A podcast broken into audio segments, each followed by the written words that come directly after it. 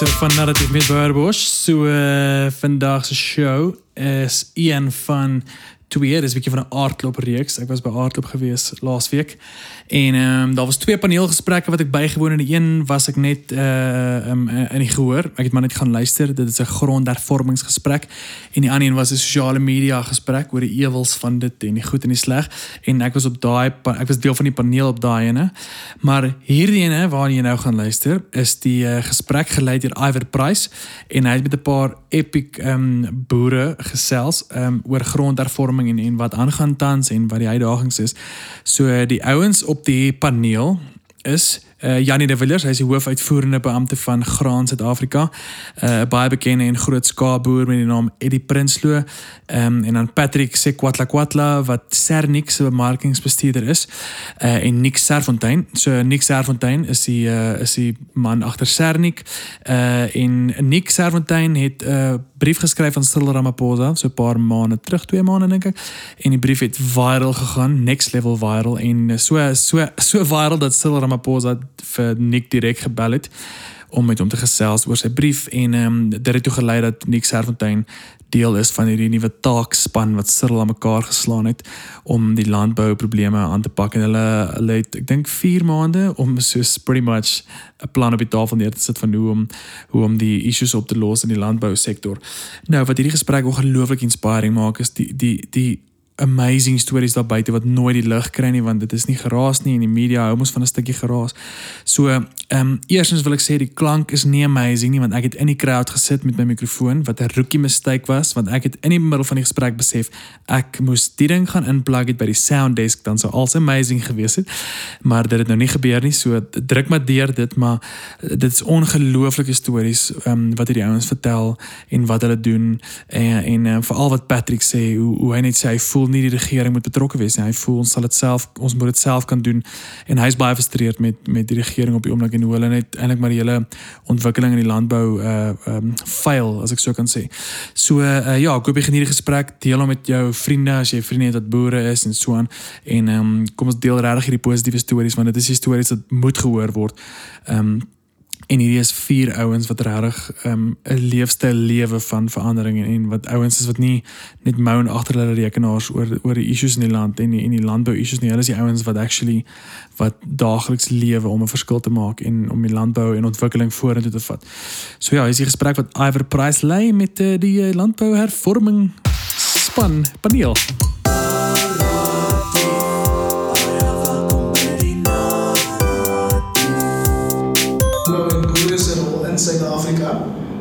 En elke 6 uur 6 tot 7 gaan ons vers, verskillende landbou onderwerpe hier bespreek met indrukwekkende gaste, die rockstars van die landboubedryf wat vanaand hier is en elke aand hier is.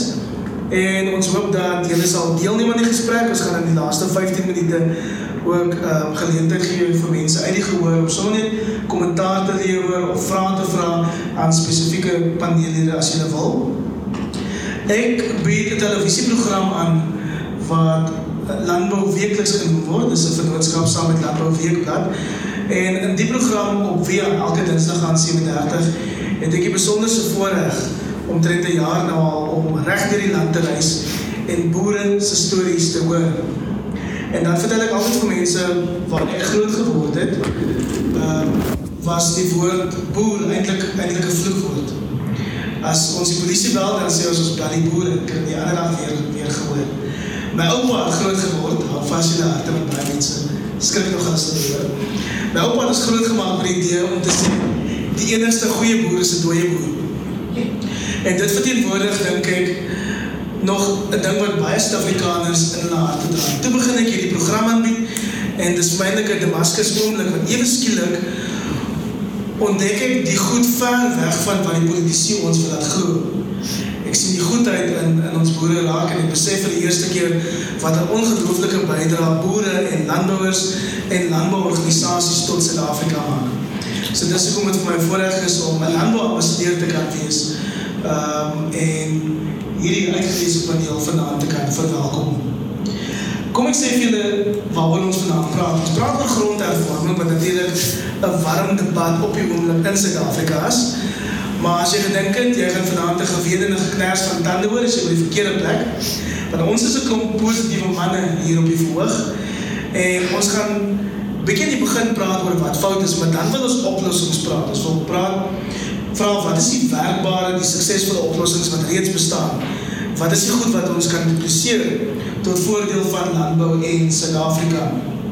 So op die paneel vanaand is 'n klomp doeners, dis nie 'n klomp groot praters nie. Dis nie mense wat in raadsale sit nie.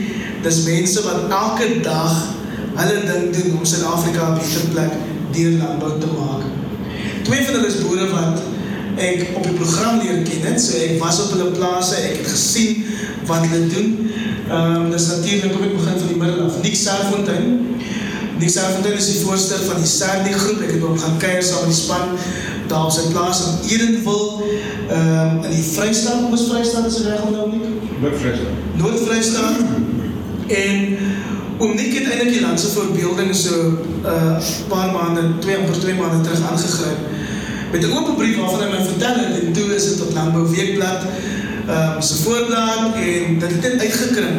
Hy het 'n oop brief oor grondhervorming geskryf aan president Cyril Ramaphosa, die president het hom gebel vragtig en hy's 'n paar weke terug aangewys as 'n lid van daai presidentsiële komitee oor grondhervorming. Dit is 'n taakspan van so 6 wat nou terug gaan na die regering met met 'n plan waarna hulle openlik gaan luister. Langs hom net daar in die middel is Eddie Prinsloo. Hy's 'n skaapboer van die plaas hier in Kraans, daar's 'n Smithfield in die Vrystaat. Ook 'n man wat al jare lank sonder sonder die regering se sê of inkoop sy deel doen om om landbou toegankliker te maak vir vir almal in die land en ek kan nie wag dat Eddie ook sy stories met ons deelneem. Patrick sê Kwatla Kwatla is die bemarkingsbestuurder van die Sandy groep daar aan die ander kant.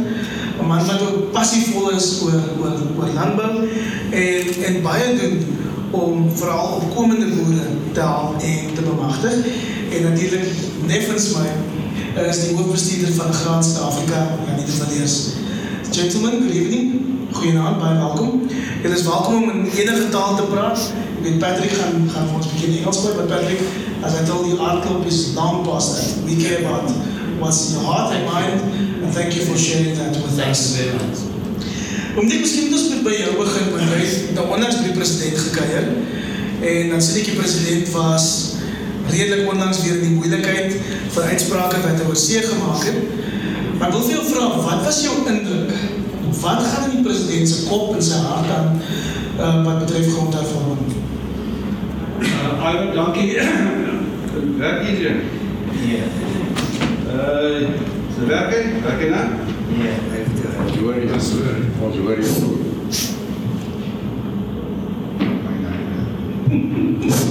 Alright, ek sou reg. Iwer kan ek miskien net een stapie teruggaan. Jy weet as uh, die Bella Bella grondberaad is regter onthou was die 17de en die 18de. Ja. Dis skaars 6 weke terug.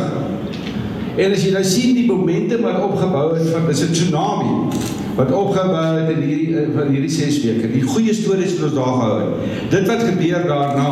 Ek dink Janie Janie hulle is besig met groot inisiatiewe saam met Ekbus en en en en, die so voort. En uh uh maar ek kan 'n storie vertel. Toe die president toe ons nou die dag so 2 weke terug toe ons nou met hom vergader en ons nou amptelik vergadering en sy en hy uh ons tips of reference nou gee. Toe moet elkeen van ons ons nou self voorstel. En ek het so reg oor hom gesit. en ek sê toe from the maybe at the say from Mr President I'm the author of that naughty letter to you. My apologies to you. Ek sê But I must tell you, you know, the response that I received almost got you a job because they wanted to make me the president of the country. En dit was 'n lekker geweest. So hy het dit nogal baie geniet. Ehm um, maar weer eens ek kom terug en jy sien wat gebeur in die afgelope tyd. Uh, ons ons eerste vergadering gehad, ons het ons 16 het ons ons tweede vergadering. Dis nog 'n bietjie gesukkel want daar's nie baie die inligting kom so daar is nie baie inligting van sta- staatsdepartemente af. Dit kom nog so uh, presenteer maar ons ons gaan ons gaan hom wen. Maar daar is 'n daar's 'n ongelooflike erns in 'n uh, by die by die president te bespreek. En by al daai DG's wat daar gesit het. Uh uh groot erns en 'n dringendheid. En ons job is basies ons sê hoor hierso gaan kyk na die navorsing wat gedoen is. Kyk na artikel 25 en sit 'n plan op die tafel. Altyd ons soek 'n plan op die tafel en daai plan is dringend. Ons soek om Februarie maand. Nou jy weet die uh Matlante uh kommissie ek dink het 18 maande gehad om sy verslag te doen. Ons moet daai verslag moet doen in in 4 maande.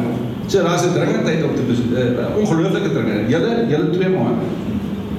Uh so jy weet uh ek is ongelooflik positief uh oor dit wat gebeur. Ek sê ek het net vir Janie gesê, jy wat die slegste is, die sadste is? Hierdie grondstorie moes 10 jaar terug op die tafel gekom het. Dit is 10 jaar terug. Dat was ons verby hierdie goeders. Dat is vandag 'n happy landbousektor gehad en ons is almal van goed. Het jy die indruk gekry dat die regering eintlik maar net 'n kommissie aanstel soos baie mense op sosiale media beweer om nou net met die boere was hysteries, die land was hysteries om te sê kom ons kalmeer net gou die manne en dan druk ons in elk geval sonder onteiening deur. Nee, ek dink nie so nie. As jy kyk na vorige kommissies daar is 'n vorige kommissie wat aangestel is oor hierdie uh, minimumlone.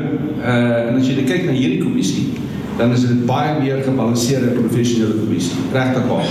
Ek dink die mense wat daarop sit, is sterk mense, realiste. Daar's daar's ouens wat die wat die wet verstaan. Daar's ouens wat die probleem verstaan. Uh Ruth Hall en die mense, professor Karan is daarso.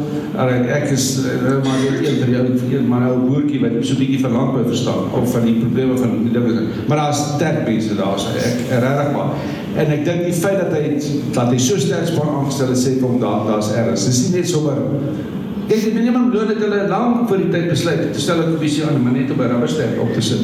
My persepsie. Ek dink dit is so. Ja, die hele praat met die regering met die ANC. Wat is jou indruk? Ja, ek wil nou aansluit by Nick net. Dit voel vir my om nou die momentum te vat. Bella Bella het 'n baie blootstelling gekry en ek dink dit was nou regtig vir ons die die skeiding wat gekom het, nê. Maar ons het uh, nou so 2 weke terug of wat ook al was ons nou in die presidentskap gewees. En ek het nie lekker geweet wie gaan almal daar wees nie. Ek wil ek het die meeste van die mense nie geken nie en dit dog ek maar kyk nou is ek baie sleg dat ek nie eens die helfte van die mense ken nie. Maar toe die ouens hulle voorstel, toe is daar iets soos omtrent nou ek het getel 45 omtrent CEOs wat ek nou afgelei het is CEOs en nie van die presidentskap se personeel nie. En en dit was ouens van IT in van die motorbedryf en onderdele in uh petro petrolmaatskappye in in en dit het 'n wye spektrum van mense verteenwoordig. So ek was die eerste plek verras want ek het nog gedog dis net 'n landbou en 'n in 'n motorbedryf vergadering en dit is soos die dinge aangebied is. So ons het toe nou 'n bietjie van 'n plan probeer bymekaar sit oor wat is die boustene van 'n belangrike landbouplan. En die gesprek by die presidentskap was nie grondhervorming per se nie. Dit was oor wat wil die president hê moet in 'n landbouplan kom en en ek sien nou vir Nick net dit voel vir my die die bemoedigende ding was niemand het daar met ons geraas nie. Daar was 'n 'n stuk 'n um, nederigheid wat gesê het hoorie ons wil die ekonomie gaan kry julle moet ons help daarmee. En en daar was ongelooflike leierskap wat toegepas is om te sê maar kom ons kry net weet die ekonomie in gang. Laat die ouens wat die CEOs van van in sektor leiers is, laat hulle begin om planne op die tafel te sit.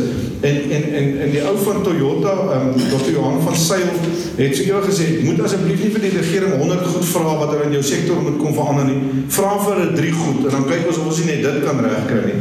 So so daar 'n 'n hele ander kom ons sê benadering voel dit vir my van die regering af kom wat sê hoorie sê vir ons wat is die, die goed wat ons in landbou moet regmaak sodat ons kan groei sodat die werksgeleenthede kan kom. Want almal van ons sit in bewe oor hierdie tydbomme van mense wat nie werk het nie in die jeug wat nie in diens is nie in die ekonomie wat nou weer in 'n afswaai weet kom ons sê in 'n resessie is.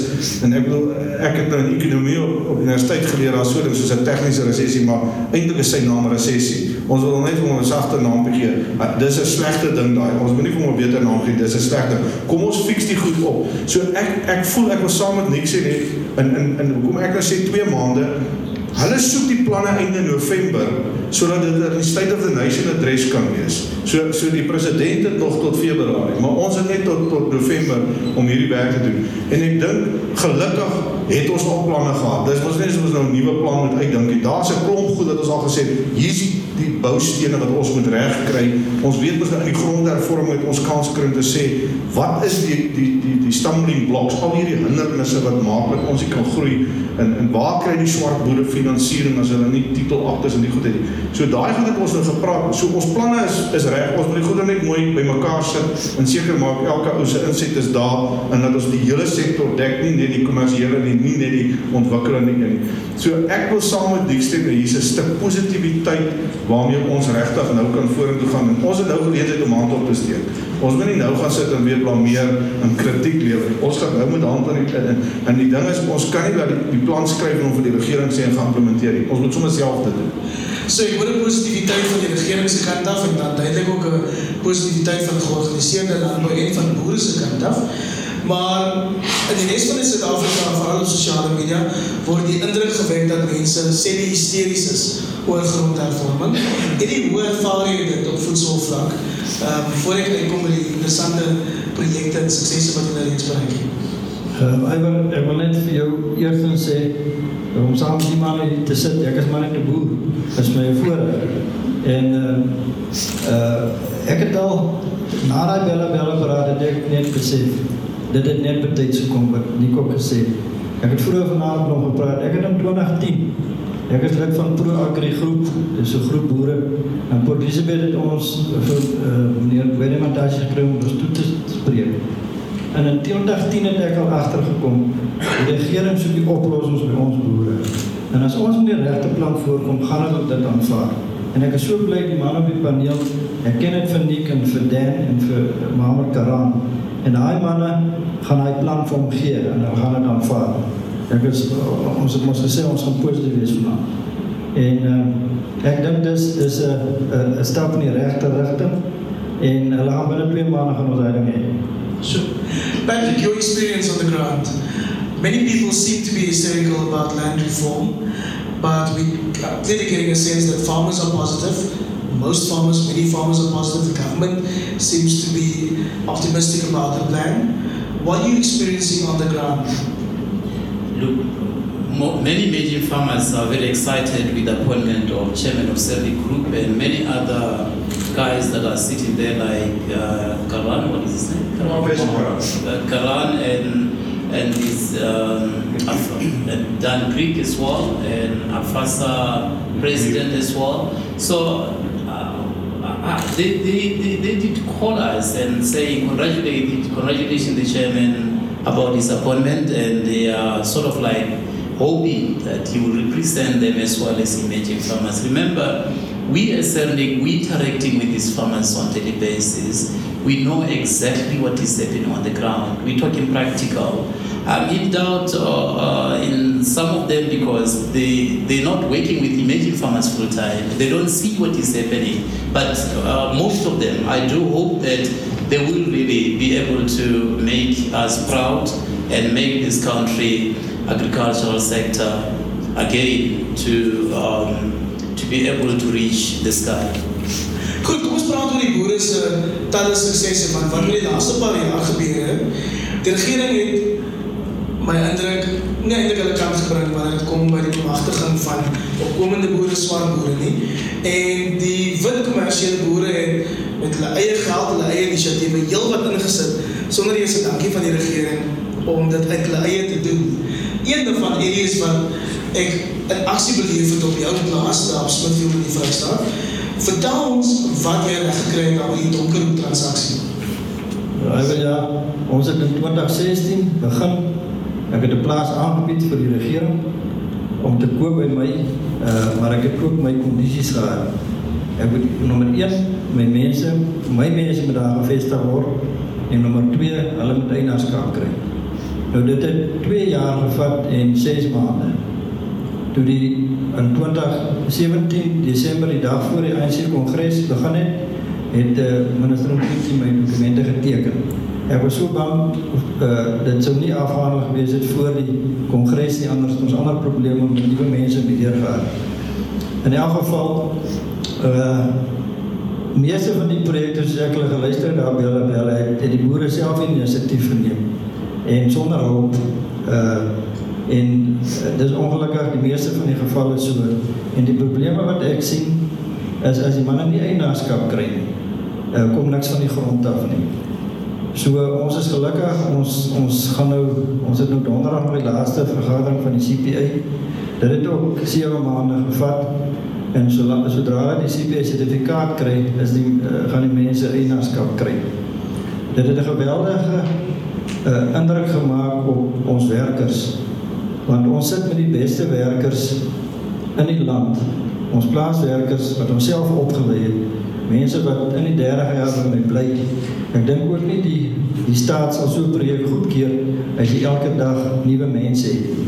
Die mense ken ons, ons het goeie verhoudings met hulle. Ons wil hulle graag ophef.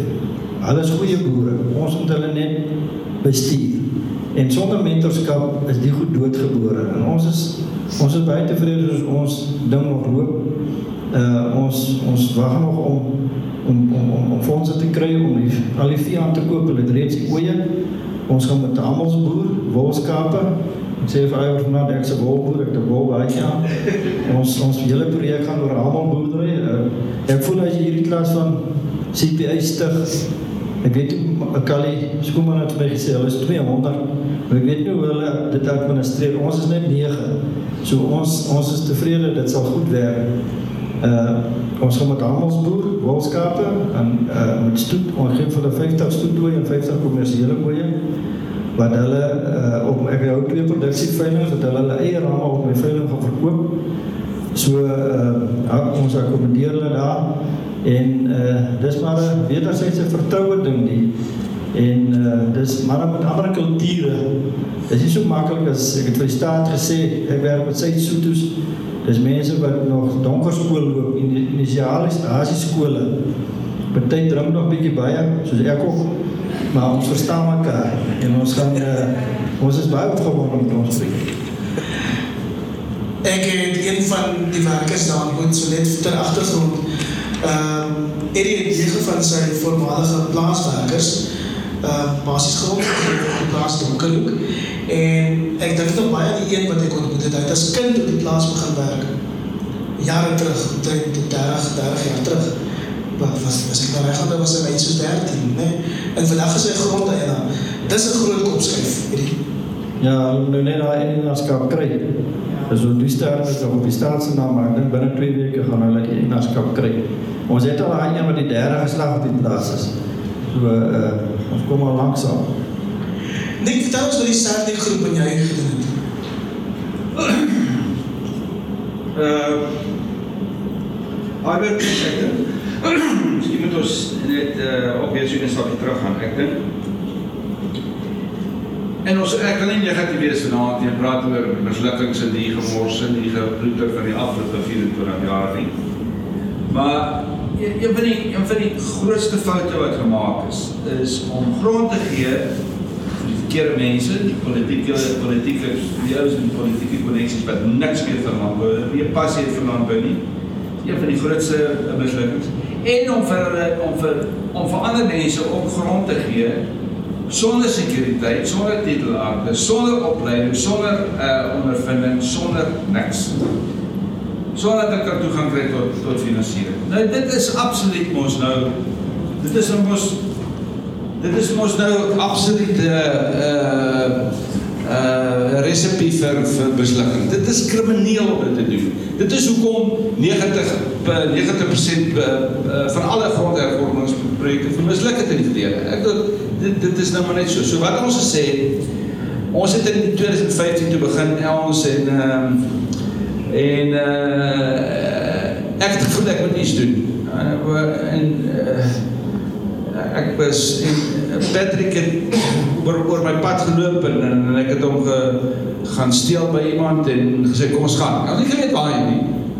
Flat nie geweet, ons nie ek nie kloeg gehad ons dan. Ons het iemand het aan 'n ander dag gesê, hy sê the the risk of being wrong is less than doing nothing. Uh en uh uh is 'n Seth Godin gewees. En uh maar ons het begin en toe toe pas Patrick gekry. Patrick, miskien kan Patrick net vir jou sê wat het ons wat het ons sedertdien gedoen en wat ons heiliglik doen. Patrick just tell them what we done in 2015 and what we what we do now in terms of job hunting. Hy sê dit boere is ook vertaler, né?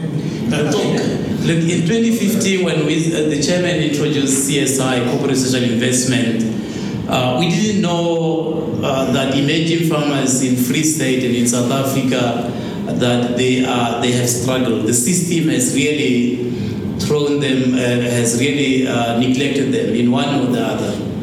Um, what happened is this when the chairman employed me, or the first day when I go out to visit the farm, the farmers, because I didn't know Free State. I just took this direction going on the side of Hillbron. In Hillbron, I stopped at the garage asking the petrol attendant, where is the farmers here? Then it happened that they directed me on the side, the eastern side, on the road to Peterstein. And on my way there, I, it happened that I went to one farmer. His name is Solomon Mushwewu. He's one of the farmer that Cernic started with. That today we are proud of him. He's a commercial farmer. Then when I visited him, he said to me, you know, Patrick, I've been reading about you in the newspaper, Farmers Weekly, in, in many newspaper, and I've seen you on the TV several times. I never know that I would ever meet you in my life. And we started to sit down discussing as to uh, how far and what his experience about farming. And he started to narrate to me a lot of stories, what he went through with the agricultural department, rural development, and then in process we agreed that we're going to uh, hold the first farmers day, small farmers day, and invite emerging farmers in the surrounding. That is where we started to um, to invite these farmers. We had about 180 farmers on that small farmers day. Then we invited uh, Animal Health Company and many other companies just to come to presentation. Then we went on doing Farmers Day throughout. You know, the, the aim of it, it was more like we wanted to have a database of emerging farmers and listening to them and listening as to what is the is that what is that that they're lacking behind in terms of knowledge. We found that these farmers they're demoralized, they're dispirited. They're talking bad about agricultural department. Agriculture does not even visit them. Agriculture does not even, you know, control state control diseases. You know, state control diseases like your anthrax, uh, tuberculosis, like your brucellosis, and these guys they were sort of like talking to us that what all that we need is training then if it would be good if Cernic can introduce training, then the chairman did listen to their request, and obviously we started with the training. We invited the first group, Solomon and his wife came in, and they were, you know, we up to to date we have trained over uh, 300 to 400 farmers. NQF2, NQF3, and NQF4, and as well as short courses. I mean, the chairman did not want to wait for the government. Because if you talk about rural development, they made a mess with our emerging farmers. They made corruption because officials of rural development they've given the farms to their cousins, to their nephews, and then you found that official after doing that, he recapped those guys. Today, those lands, we're talking practical here, we're not talking theory. Those farms today are lying fallow because these guys they never have got passion, passion for farming. They never have got love for farming. So as, at the end of the day, today the land is lying fallow. So now if someone talk to me and say, let us go, let us get another land, what is that that they're going to do? Because we have got land that is lying fallow that no one want to utilize it. The LRAD farms, pro, LRAD program, plus program, those farms that were given farms did during the LRAD program, today those farms are up for sale because they have taken these people that they don't have passion for farming. So that's the situation. As every group, we are we, we, we are really very proud that we managed during three years' time to be able to train, to mentor, and to produce commercial farmers who are today, if, they, if one can stand, if Solomon can be, you, you have interviewed Solomon, you know him very well. If he can stand here, he can talk uh, about Cernic the whole day, and you can even see the tears falling down. Not only him, we got full hand of farmers. Because remember, he sacrificed, he compromised. We introduced bull exchange with winners. No one can do that. We say to emerging farmer, please come, bring that you know indigenous winners to us, get a ball, even if we bring two winners, then we'll give you a ball with a value of 25 to 30,000 rand. You'll pay us next year. In my book, today I'm sitting with one point something million rand that they owe us. We don't even let them sign because we want them to be able to practice livestock improvement. He is leading by example as the chairman of as a commercial farmer, and that's basically what any commercial farmer in South Africa can do. And many are doing that, and they are not recognized by this system. So that's basically what is happening in South Africa. Dis wonderlik om seker suksesverhale te Ja, ek het dit sê, kyk, toe ons nou hierdie suksesse sien, uh, I weet dit ons bly nou gaan ons groot. Toe, ons aansoek by die Jobs Fund, ons kry 150 miljoen van tesorie af by Jobs Fund. Ons huidiglik besig om 660 boere te uh, op te lei, basisopleiding. 300 gaan ons intensiewe opleiding gee en vir daai 300 gaan ons 50 ontwikkel tot kommersiële status. Met vennootskappe, uh met uh waar waar waar oor ons 'n bietjie later kan praat met 'n sekere modelle. Maar maar ek wil net een ding sê, dit is jy weet, dit is klink nou baie groot en fancy. Daar's klein goedjies wat ons kan doen in die platteland. Klein goedjies. Jy kan net hoor kan stap die jou buurman stap en jy kan hom groet langs die jy weet jou aansy sê op die draad en sê, "Is jy okay? Is daar enigiets waarmee ek kan help?" Net sulke klein bietjies. Die sperry van hom, hy is hy ons gaan nou ons gaan nou vir ons vir ons vir ons mense gaan ons nou uh uh siekelaars wat oordra. Wie wat beteken daai stukkie papier vir daai ou met 'n stuk cheque op 'n stukkie grond? Daai sulke klein dingetjies verander die platteland.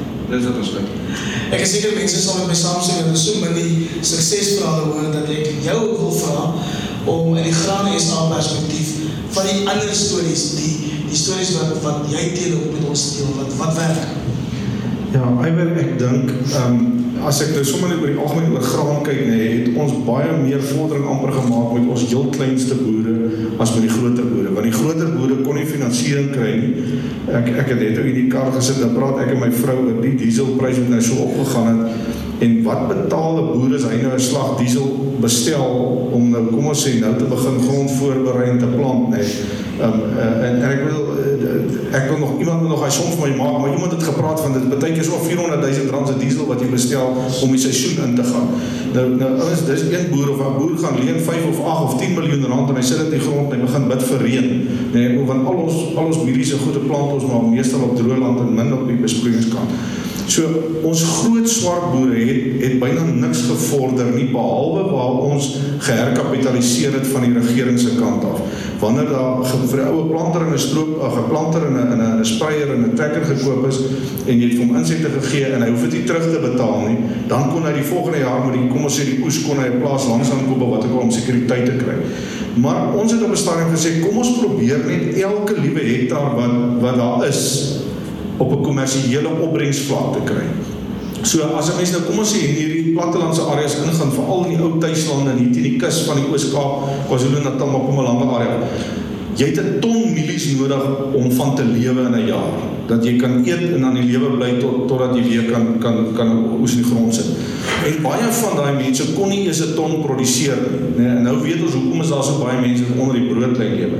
Toe het ons het klomp begin en ons het gesê goed, ons het ons het dat hulle daai 1 hektaar wat hy kan inskryf met hy ons het hom ge GPS ons het 'n grondmonstertjie gevat en ons het vir hom omtrent 'n ton se kalk gegee net om daai grond reg te stel dat hy daarom weer iets kan produseer toe het ons hom oordentlike GMO saad gegee met ander geneties gemanipuleerde saad ons het hom 'n tapsak spreiertjie weet op sy rug sit hy het 'n handplantertjie gehad uh, ons het hulle geleer weet 'n toutjie met knope aan hoe ver plant jy die goed uitmekaar het dit is baie moeilik om vir hulle te verduidelik. Ons gaan nie weer ploeg nie.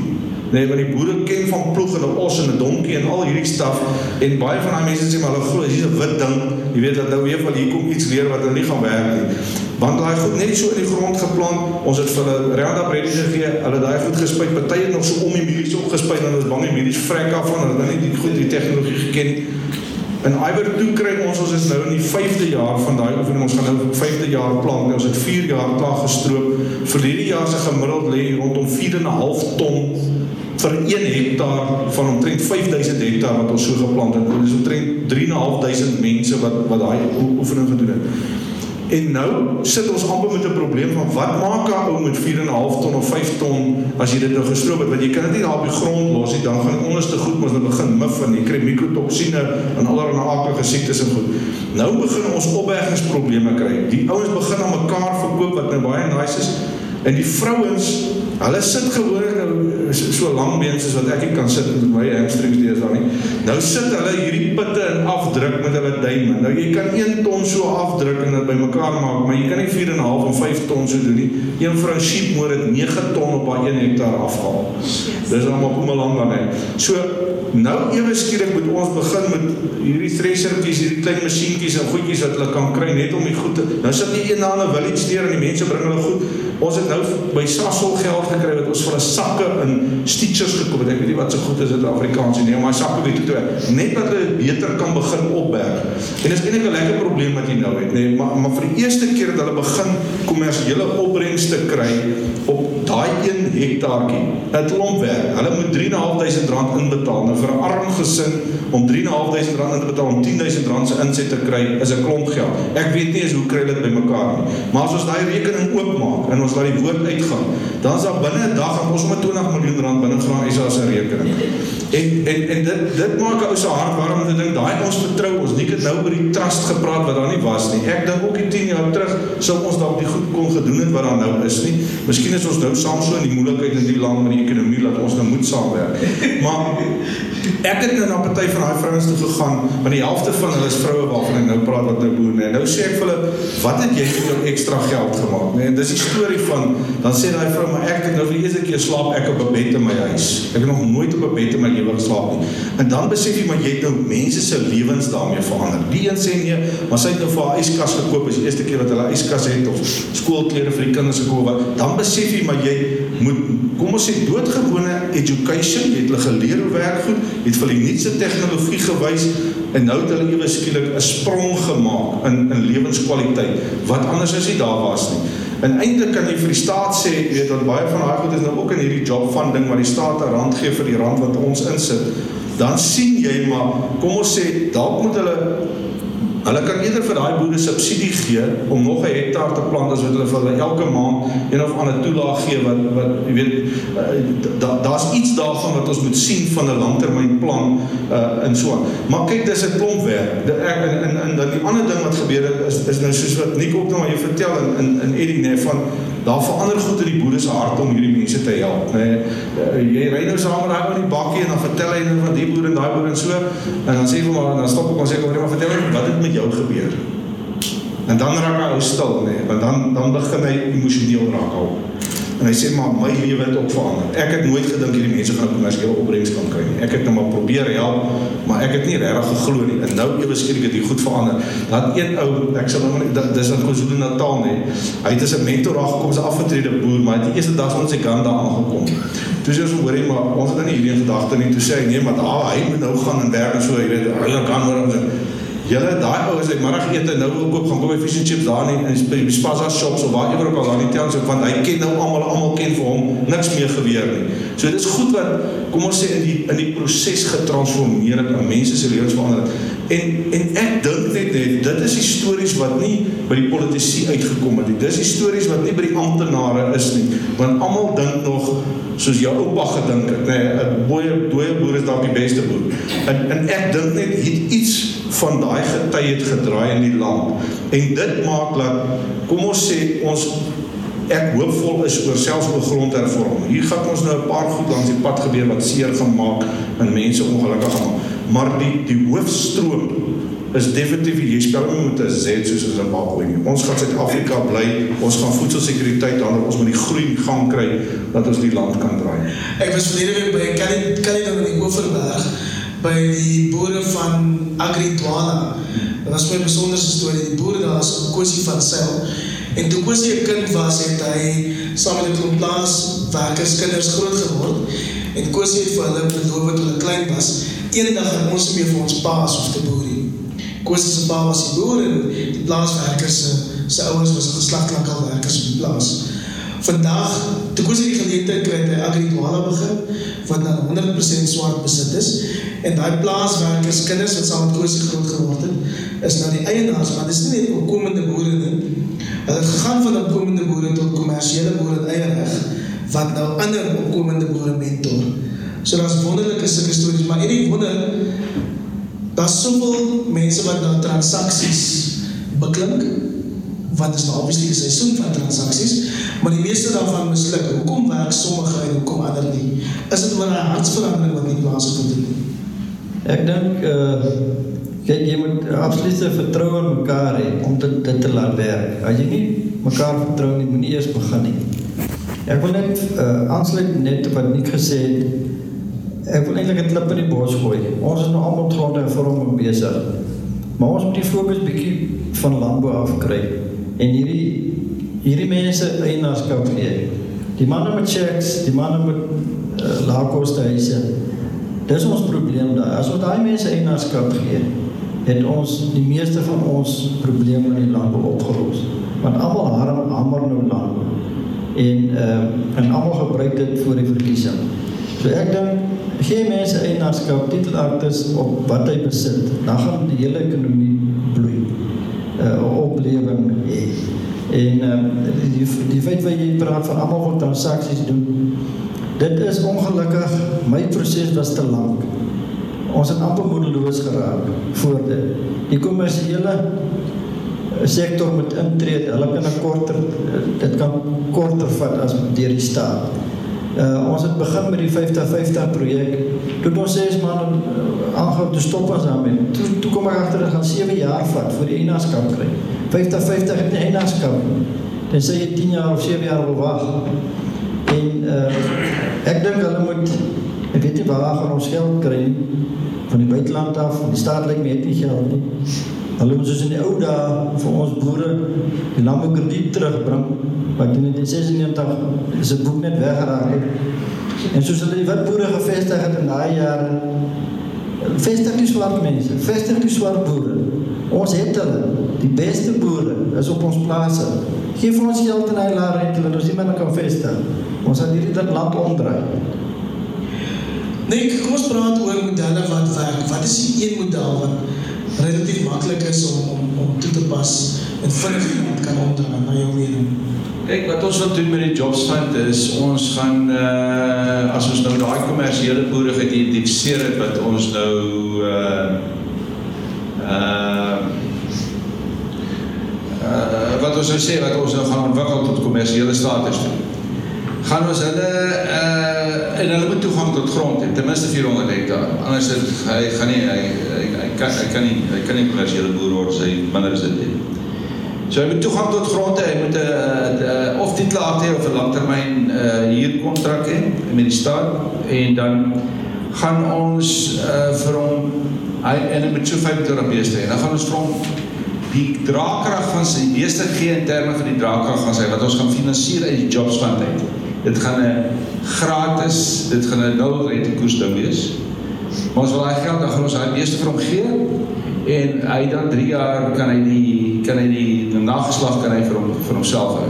Daai op daai stadium behoort hy behoort hy okay te wees. Dan daai beeste terugkom, want ons wil daai geld weer gebruik as 'n revolving fund.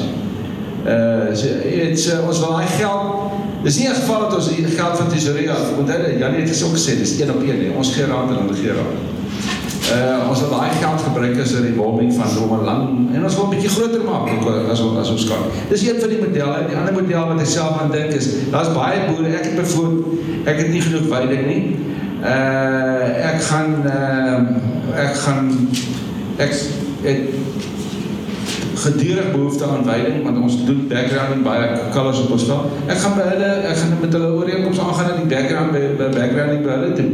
Goeie inkomste kry, daai inkomste koop hy vir hom verkoop hy vir hom teeldiere. So daar's baie sulke sulke model. Ek dink uh, jy weet uh uh enige uh, nou model daar's ek dink ons moet die probeer om die, in teen die einde van die jaar 'n klomp modelle op die tafel te sit wat wat wat werk wat met met met riglyne want ja, ons word oorvel deur ouens wie ek wil net sê die welwillendheid uit die uit die uit die uit die uit die kommersiële sektor is incredible daar is 'n paar hier ouens jy sal altyd kry hulle is mos kwaad vir die lewe jy gaan hulle altyd kry Maar die welwillendheid uit die kommersiële sektor. Ek word daagliks gebel. Eh, Julle ken 'n ou met die naam van Fourie Skeepers in Fourierburg. Jy ken hom. Nou Janie, is dit nie 'n torgat of 'n ou hy hy hy hy, hy min ons Geen kommentaar. ja. Hy is altyd stroom. Hy bel my gister, hy sê vir my, "Nik, asseblief, sê net vir my wat om te doen, want ek wil iets doen." Daar's vir die skip, as jy vir die skip se kop kan draai, dan kan jy Enige kop. 95% van die dood Kom kom ek net sê ek dink as ons nou na die na die government toe teruggaan, 'n deel van die plan moet wees hoe gaan ons hierdie finansiering ding doen hè. So een van die belangrikste boustene is ons moet finansiering ontsluit sodat swart boere hulle eie besigheid kan kan aangaan en as daar vennootskappe is dat daar finansiering vir hulle is nê. Ons het byvoorbeeld as ek dit in ons program kyk Verlede jaar was eintlik 'n mooi seisoen geweest in terme van die natuur. Ons het 30% hektare geplant wat die swart boere in hulle besit het. Die ander 70% het ons glad nie geplant nie want hulle kon nie finansiering daarvoor kry nie. So iewers moet ons daai ding uitsorteer. Ons moet sê, hoor hierso, so lyk kom ons sê nou maar gaan hierdie ou titel agter kry onder watter voorwaardes en ek wil as ons nou teruggaan na daai ou krediet eh, raad en daai goed net. Daar was langtermyn lenings vir daai ouens teen lae rentekoerse en en dat ons hulle kan gevestig kry. So daai voorwaardes moet daar wees, maar moet 'n ou wees wat wil. Dit moenie ou wees wat nou hier 'n kans vat nie. Patrick, I'd like to get your thoughts on, on financing for emerging farmers. But I'm going to tell you a little story first. Um, one of the farms I visited was Marydale in the Free State. Uh, die naam van Etienne van Dijk, is 30 jaar oud. En Etienne het as kind op die skoot van 'n wit kommersiële boer om Dries Visser, uh, is hy op sy naam, gesit sy sy sy pa, albei sy ouers is plaaswerkers, maak bokke opgepas, pa skape opgepas en om Dries se potensiaal in hom gesien um, van 'n laaitjie, letterlik 'n laaitjie op die se skoot in die bakkie. Later vir sy landbou hoërskool betaal, na um, na skool gaan gaan swat. En Etienne was eerste ontvanger van grond in die Noord-Kaap. 'n Movie se sukses gemaak met sy beskeie skaapboerdery, maar iets in 400 400 skape. En hoewel Etienne die beste in sy game is daar rond, kan hy nie groter gaan nie want hy besit nie die grond nie. So hy kan nie finansiering kry nie. So, uh, a, a long story, but just your views on financing for specifically emerging farmers who are struggling to break through. Look, uh, emerging farmers in South Africa, I, must say the commercial banks like your land bank, it is not meant for emerging farmers. Because land bank, whenever emerging farmer approach uh, land bank, they need collateral. And then when they go out to address emerging farmer in any gathering, they're talking like as if maybe they are assisting emerging farmer. If they can help one emerging farmer, they will go out to brag and say, and go convince the government, parliament, and say, we are assisting the emerging farmers. These other uh, commercial banks, like the one that you're banking with, they, they, they're just talking the same language collateral, collateral, security, security. So, emerging farmers are going nowhere in South Africa. If, if the government or the system cannot come on board and say give something like not land bank. I don't uh, land bank. It is a useless bank. I must say that eh? they are useless uh, because they are abusing emerging farmers. They're not useless. The mandate doesn't allow them to, to, to do that. Please don't quote us. So, so you're asking for new models to, to finance emerging farmers? Look, if the government, emerging farmers does not want to be spoon-fed. Some of them, they just want the government to give the specific bank money so that they can borrow emerging farmers. Emerging farmer can be able to repay. If the, the banks, if the government can give private sectors like your Grain SA, like Cernic and say, Cernic, you know the farmers on the ground. Give these farmers money so that they can be able to pay. But you mustn't charge them mal, uh, it must be prime miners uh, so that they can be able to repay. It mustn't be very expensive money. Uh, remember, Cernic have done a lot. Eh? When we started this thing, emerging farmers, they were practicing in breeding. Today, they're doing uh, crossbreeding, and some of them today they're even uh, producing, they're making up to 85 to 95 calorie percent. What does that say? We have done the difference in South Africa, but in terms of funding, if South Africa uh, financial institution cannot come to party, these farmers are not going anywhere. Anyway, we can talk today, we can talk tomorrow, but uh, remember we also done the, the cooperative. We have introduced uh, the first tertiary cooperative in South Africa as, as, as Cernic. What happened when President Ram- Ram- Ramaphosa speaks, he say cooperative can create employment. Can create employment. You go to SIFA. You know SIFA? Those guys, they don't know what they're doing. Their mandate is to fund the cooperative, but they don't understand how they can fund the cooperative. These emerging farmers, we're talking about young farmers, young graduates, the disabled, farmers, uh, women that are together. Together is 379. Certainly bring them together because they are our farmers. Remember, we've got over 3,000 farmers in our database. So you go to SIFA, you say, fund these people. They don't understand. They will take forever. But listen to them when they talk. Very smart, eh? So, uh, South Africa and Africa today, they are very good in the boardroom. Let's go out to implement. They are, they are just, I don't want to say useless. They're good in the boardroom, but implementation is a problem to them. Iwer kan ek dit sê. Uh daar moet 'n ander animal tot stand kom vir hierdie opkomende boere vir vir opkomende van die grondhervorming in uh, as geheel. En ek dink Jan Jelle is besig met so 'n animal uh op so ding te dryf. Dis 'n ding wat ek wil begeer wat ek 100% ondersteun. Want daar moet 'n element van grant wat grant funding wees. Onthou net daai boer kry 'n plaas, né? Nou moet hy infrastruktuur skep. Waar gaan hy aan infrastruktuur? Hy kan nie aan infrastruktuur gaan skep met met, met, met geleende geld nie. Hy kan wel geleende geld gebruik om produ produksiemiddels te koop. Maar hy kan nie daai plaas gaan ontwikkel met met met met met uh uh So dan moet 'n element van grant en dit is die ding wat Jan hier besig is. Ja, die vertel ons ervan. Daarna gaan ek so twee of drie kommentaar of vrae gebruik nie. Ja, ja, kyk so so die een ding wat ons nou eintlik gesê het is as ons byvoorbeeld net vat daai 2.5 biljoen rand of miljard soos die Afrikaans sê wat hulle op die oomblik sê maar aan iets soos agriparke spandeer wat ons nou weet wit olifante is of nie werk nie, kan ons nie daai bedrag per jaar vat en in 'n fonds gooi nie en dan sal daar 'n geweldige klomp fondse, privaat sektor fondse in daai uh, by kan kom. As daai kom ons sê maar dit gaan nou maak dat jy by sagte lenings kan uitkom en by goed onder prima wat ook al die vorm is. En en dan maak jy so 'n development agency, maar dit gaan definitief nie die staat se verantwoordelikheid wees om daai ding te maak werk nie. Dit moet die privaat sektor se verantwoordelikheid. Ons moet ons verantwoordelikheid vat en ons moet sê laat ons dan die meerderheid daaraan wees en dat ons seker maak die kriteria is reg vir watter boere, dat ons die regte beneficiaries identifiseer. Laat ons sê watter strategic partners gaan hierdie goed vir ons implementeer en seker want iewerster moet ons verantwoordelikheid vat vir die implementering want ons het in die verlede planne gemaak, dan gee ons dit vir die staat om te implementeer en dan bly aan die boardroom alles geagree en dan buitekant kry iemand die job vir die so dit is wat ons nou gaan moet doen en ek dink net die privaat sektor moet verantwoordelikheid nou begin vat vir daai ding. So ek is baie positief dat ons op 'n manier dit gaan gaan regkry. Maar maar daar's nog 'n klompie water op die see moet loop, maar ons het nie baie tyd nie.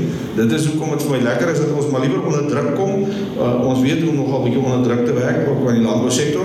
Want ek bedoel as dit gereed het met die plant en as ek wil dan die 10 dae om hierdie goed in die grond kry, wat ook al die dag, jy weet. So so ek dink kom ons kry die plan in die plek. Kom ons bou hierdie ding, jy weet, maak hom staan, maar ons ons ons uitset moet wees dat hierdie swart boere finansiering kry wat kan aangaan. En ek gaan die vrae ook soos boere die die die kommentaar en die vrae te hanteer kort en kragtig, want ons moet sewe die maak. Nou, ek wil nog meer die voorzitter. Uh, dis werkelijk verblijdend dat ons hoor wat hier in wees moet gebeur. Ek dink dat my net een drom slaan. Ons op die grondvlak kry 'n gevoel. Die staat wil net gou sag die uh, witboere se gronde vat. En wat ek nie kan verstaan nie, daar's soveel grond in die tuisland in staatsbesit, munisipaliteite. Hoekom word dit nie gebruik nie? Kan iemand vir my vertel wat is die rede dat dit teruggaan? Ek dink dit is 'n geldige vraag en daar's vir my ook so 'n disconnect tussen wat ons wil na wat mense wil laat glo wat op die grondvlak is. En op die grondvlak kry ons gevoel almal is kwaad. Maar nou sê die boere en die landbouorganisasies, nee, dit gaan actually goed. Ons is stewig op pad om nie. Kom ek net sê, uh, jy weet, as 'n mens nou, as jy nou sê dit gaan goed, nee, ek wil jy moet dit nou relatief sien. Ja. Nee, ek wil hier's nog 'n klomp harde werk wat moet gebeur, maar die die gesindheid van die mense is nie dit wat ons kom ons sê noodwendig in sekere van die nuuskanale elke dag sien en hoor nie. Daar's 'n ander gesindheid, maar ons moet ook sê, daai boodskap is nou hier op die boonste vlak al. As ek by die amptenary vandag gepraat het in Pretoria, dan was daai boodskap nog nie daar nie. En daai kom ons sê gesindheid is nog nie heeltemal daar nie. Maar dis vir my al 'n baie positiewe ding dat ons uit die presidentsie uit en uit die president se kantoor uit hierdie positiewe goed hoor en sê maar kyk, hoe gaan ons mekaar help dat hierdie goed kan werk? En as hulle vir my sê, gee vir my 3 dinge. Ek weet wat dit 3 dinge. Ek sê dit vir hulle en as ons dit kan maak staan en ek kan verantwoordelikheid vat vir die implementering moet daar verskil kom op die einde. My question is, what about travel there? It, it is fantastic that that issue wasn't actually put on the table by organized agriculture. It was put on the table by our black intellectual people that came and said, but it is almost like unconstitutional for somebody to own a piece of land or run some country within a country. Né? So daai goed was vir my eintlik verskriklik lekker die die hele kom ons sê ding van die die huise in die dorp dat hulle ook materiaal agter kry. Ons het nooit as georganiseerde landbou dit na die gronddebat toe gebring nie, maar dis nou alles deel van hierdie kookpot en dis die low hanging fruits om vanaf vir 'n klomp ouens huise te gee. Dit gaan die staat niks kos nie. Dit gaan net daai ou eienaarskap gee en 'n bietjie gevoel gee van hy behoort in hierdie land of die land behoort aan hom ook. Maar ons moet daai gegronde produksie kry. Dames en heren, het is lekker. Het is een lekker aand vanavond om naar jullie te luisteren. Maar Patrick heeft die hele tijd die hele waarheid gepraat. Eerste is, wat ik voor jullie zeg, die geld is niet het probleem. Hulle kan al die landbouwdepartementen in provincies toemaken. Dan blijven die hetzelfde, want dat is net de oude werkschema. Dan, wat hij nog zegt is, die ambtenaren wat daar werken, het geen kennis. Hulle het nie kennis nie, so ons het dit nie nodig nie. Daar's daar's baie geld daar. En dan vat Noordwes, baie grond is daar. Maar grond kan jy niks mee maak. Hy's niks werd as jy nie die regte jockey en die fondse het. En daar is die reg, ons moet landboukrediet, ou landboukrediet terugbring. Maar as 'n derde ding wat julle mis, ons moet profijt weer terugbring, ook aan die landbou. Anders te gaan niks van hierdie goed werk nie. Dat ek namens die drie boere amen sê op daai een. ons moet die winsgewendheid terug. Eddie, Nick, wil jy dit daarop reageer? Wil jy dit daarop Ek wil net reageer? sê, weet die die prioriteit moet wees. Daar's 40000 hektaar besproei. Jy weet waar daai is. Wat daar lê, waar daar niks gebeur nie. Met die water. Daai goed, daar is honderde duisende hektare wat oorgedra is waar daar niks gebeur nie. Daar is hoeveel staatsgrond wat nou toegeken moet word. Eers toegeken word voordat daar een enkele st uh, stukkie kommersiële landbougrond eien word. Dit gaan baie jare vat, ja. Baie jare. Want daai goed moet eers gebeur. En en en en weer eens, dit is nie departement van landbou of departement van rural dit kan doen nie. Daai gaan nie teen die private sektor gedryf word. Daai implementeer die grondhervorming deur die hulle hulle moet een kan staan. Dan sorg die platteland werk, maar die platteland werk nie. Platteland werk. So, hulle moet sorg die platteland werk. Dat ons ten minste nie die potholes in die in die in die- in die riool in die in die- in die riviere inloop. Dat dit is 'n verantwoordelikheid. En natuurlik beleid. Ja, maar kaarttransport bly op die belangrikste. Eddie? Soos my mense wil, sorry, my mense wil nie 'n plaas hê, hulle wil huis hê. Ja. Ons gaan van 'n grond koop en ek wil kaarttransport hê vir elke huis en ek gee dit vir. hulle. Ja. Uh, meer wil jy praat met winsgewendheid van die boerdery. As jy 'n partner het. Jy weet? En jy het gepraat van die winsgewendheid. Ja. Moet terugkom. Ja. Jy weet soos ons ding werk. Ek het in die CPA eh, ons het 'n trust wat ek 51% aandeel het en hulle het 50%, ag 49 in die company wat ons die besigheid doen. So na die veellening afbetaal is, na wins word hy eers verdeel. So ou moet die dis- dissipline toepas daar ons moet daai lening eers afbetaal. Die plaas het hulle gekry, die regering het my gekoop en vir hulle gegee. Maar die veellening gaan ons aan dat ons saam dat hulle kan dissipline leer hoe om 'n lening af te betaal. En dit is vir my die belangrikste om die mense op te hef van daai Ja, maar my my stelling was profijt moet terugkom in die landbou. Al die geld gemaak word in die landbou, kan ons al hierdie goed doen. Want ons het 'n man op die plaas en hy maak nie wins nie. Want die mieliepryse is weg, die dieselpryse is sky high. Daai goed moet ons in balans. Baie dankie vir die geldige stelling, Bouwer. Um, hallo julle, baie dankie vir julle um, vir julle tyd vanaand. Was baie inspirerend om hierdie te hoor. Ek is glad nie 'n boer nie. Ek dink uh, die meerderheid van van die van die mense in die land is nie boer nie, maar hoe raak ek as Jan publiek van Randburg betrokke want dit dit voel onregverdig om net te gaan hy sterkte julle is nou maar julle probleem maar hoe kan hoe kan die res van Suid-Afrikaners betrokke raak um, by die gesprek by om dinge te implementeer soos wat Patrick sê die, die issue is um, ja wat dink julle hoe kan ons betrokke ons so dat het. Ek dink ek dink regtig dit dis vir ons lekker om dit te hoor net in die eerste plek nê. Nee. Ek want daar's hordes debatte uit daar op sosiale media en jy kry net altyd die negatiewe kant daarvan nê. Nee. So in die eerste plek sal dit sommer help vir vir so iets. Ek dink jy weet kom ons sê 'n crazy idee is dan te sê as ons hierdie uh, development agency sit en jy wil geld gee dan kan jy geld daar ingooi dat ons dit kan oordentlik aanwend om om die landbou te vestig. Want as die landbou staan, sal die res van die ekonomie opbykom. Ons weet ons nou landbou bly maar die die fondasie daaronder, maar ek dink ons moet gaan dink oor dit want ons is so gewoond op beklei met ons dat ons nie eintlik 'n tipe kommentaar van jou verwag nie. Dankie. Ehm um, baie dankie. Ehm um, ek wil net eers sê van watter ehm um, platform ek afkom. Dit was nou lekker om die vier dinge te hoor. Ek kom van die Karoo maar ek is in ook in Randburg. En um, ek is betrokke by 'n maatskappy wat baie groot varsprodukte verskaf aan een van die grootste retailers in Suid-Afrika. Ons hanteer so 'n miljoen ton um, varsprodukte per maand. En ons het 'n maatskappy gestig um, met die naam van Kutana Investments, um, Capital Investments, en een van my opdrag is om stadium is daar twee groot probleme by ons. Die een is, ons grootste boere varsprodukte is ons grootste probleem, omdat hulle, hulle wil zwaar bemachtiging doen, maar ons kom nie by die financiering uit nie, en die tweede een is die skills. So, um, ek het nou, ek het nou vir die afgelopen paar jaar gewerk met my doktersgraad om modelle by mekaar te sit en het voel vir my nou na vanavond, ek moet nou by PhD van vooraf begin. Um,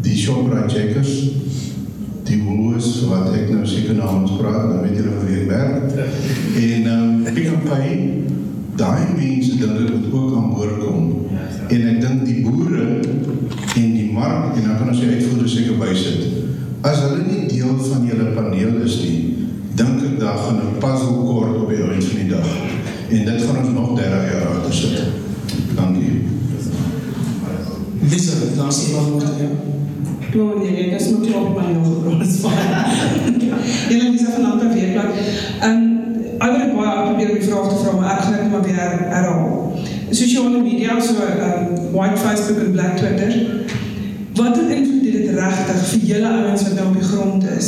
Het dit 'n invloed plaas met julle of is dit iets wat julle maar uit kontrol en en mense moet maar sê wat hulle gaan sê want in my opinie wat dit nou maar so dop hou en mense raak glad nie betrokke by hierdie goed nie. Het dit wel 'n ongelooflike invloed op mense wat minder kennis het van wat in die landbou aangaan en hoe hulle opinies geswaai word en daar is 'n verkiesing wat voor lê. Ehm um, Janie, dalk kan jy begin om die antwoord te weet of die ander aantal waag aan nie, maar hoe bestuur mense hierdie klas van goed in en hol dit baie keer nie maar net weg met met mense wat dinge sê nie. En meneer, dit gaan sommer 'n slotkommentaar wees. Um, just in closing, um, social media and the impact before the elections. Uh, kyk, nee, ek het jare gelede my werk agtergekom die kondukter draai sy rug op die audience as hy die orkes moet begelei.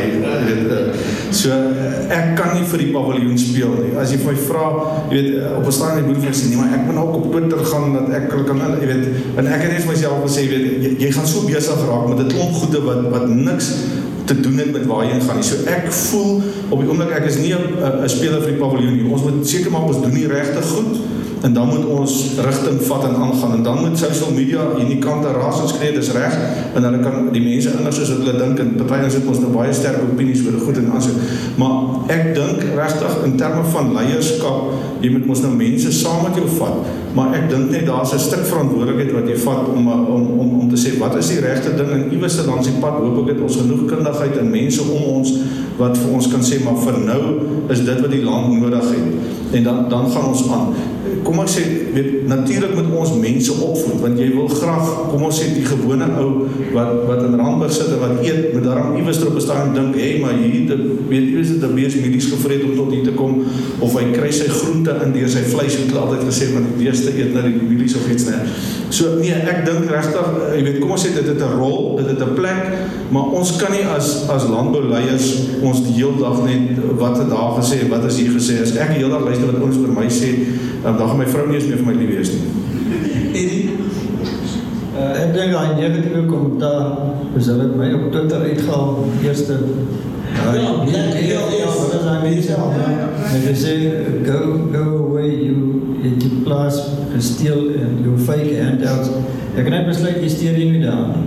Jy kan nie al hierdie goed steur nie. Ons het ons het ons ding wat ons gaan doen en uh vergeet die negatiewe kommentaar as genoeg positief. Nee, kyk dit is so uh kyk op Facebook wat toe ek nou uh, wat aangestel is deur die president op hierdie paneel. Kry 99% positiewe kommentaar en een ou kom neer en hy sê onthou wat met die Pieter Tief gebeur het. Ja. Hy my gelukkig. En net verragtig 3 dae gelede sê sê Cyril Ramaphosa vir die vir vir in vir die Amerikaanse TV boere boere word nie dit. Nee, jy weet toe wees wat wat wat wat is die reaksie op so dit is jammer dat dit goed moet gebeur maar jy weet ou moet jy moet nie daarsteur nie dit is ons net af dis iewers se job om die positiewe stories te vertel in die in die in die land ja fantasties Patrick. We we positive that um, the panel that is representing all South African will really find each other and they will uh, reach to amicable solution. Remember we can all sit here.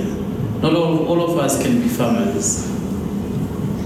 Not all of us have got love and passion for farming. Uh, these people that are screaming, talking those types of language that are really discouraging commercial farmers not to go to plow this year or next year, they, if you give them a farm and say farm here, they cannot make it the farmers are producing food for us. I don't know, did you organize lunch for us when we leave it eat meat? So the meat that we will be eating is coming from the farm, if you know what I mean. What we're wearing here today is from the farm. You see my skin is shining, eh? Because I'm eating meat, Bonsbara meat. you know what I mean? So politics, we must all understand what is the meaning of politics. Poly means many. Ticks means is parasite, many parasites. so we need to understand those things. So we as farmers, we need to unite. Eh? Farmers need to unite and work together, irrespective of a emerging farmer, irrespective of commercial farmer, we need to work together to make sure that we produce food that uh, uh, this country can have uh, sufficient food for this country. We, we, we don't want to be like Zimbabwe, we want to be South Africa. And in South Africa, we know to solve our own problems. We don't want any interference of anyone in the country. We are South Africans. We can deal with our own internal affairs. Baie dankie dis Patrick in